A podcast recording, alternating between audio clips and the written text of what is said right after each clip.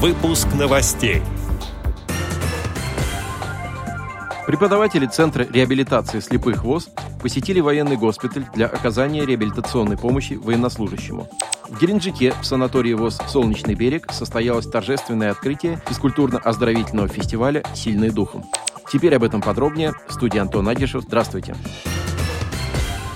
Сегодня в 10.00 в Геленджике в санатории ВОЗ «Солнечный берег» состоялось торжественное открытие физкультурно-оздоровительного фестиваля «Сильный духом», проходящего в рамках физкультурно-оздоровительного реабилитационного марафона «Мы своей судьбой закалены». Он организован Центром паралимпийского спорта при финансовой поддержке Фонда президентских грантов с участием КСРК ВОЗ, региональных организаций Всероссийского общества слепых, Всероссийского общества глухих и Российского спортивного союза инвалидов. Основной целью фестиваля станет проведение оздоровительных, восстановительных и профилактических профилактических физкультурно-спортивных мероприятий для российских инвалидов, пострадавших от заболевания COVID-19. К участникам фестиваля обратился с приветствием президент ВОЗ Владимир Васильевич Сипкин. Здравствуйте, дорогие участники фестиваля «Сильные духом». Этот фестиваль предназначен прежде всего для пропаганды здорового образа жизни, реабилитации средствами физической культуры и социокультурной реабилитации инвалидов по зрению. Проходит он на прекрасной площадке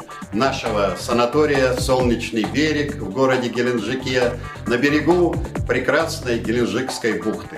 Я хочу пожелать всем участникам нашего фестиваля успехов творческих и, конечно, освоения новых видов спортивных соревнований, изучения конкретных методических материалов и принесения их в свои регионы. Здоровья, счастья, благополучия, высоких результатов и новых-новых творческих успехов. Всем вам спасибо.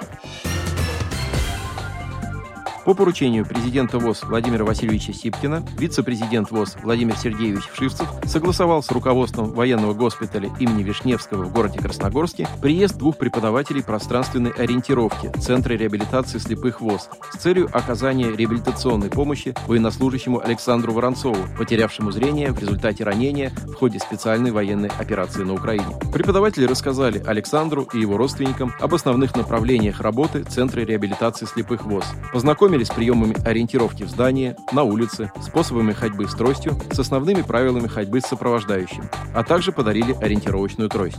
Общение проходило в очень доброжелательной обстановке, преподаватели ответили на все интересующие вопросы и дали необходимые рекомендации по дальнейшей реабилитации. Данная поездка является первым мероприятием такого рода. Дальнейшем мы будем развивать работу по интеграции и реабилитации незрячих, пострадавших в результате боевых действий, сказал президент ВОЗ. Отдел новостей «Радио ВОЗ» приглашает к сотрудничеству региональной организации. Наш адрес – новости собака радиовоз.ру. О новостях вам рассказал Антон Агишев. До встречи на «Радио ВОЗ».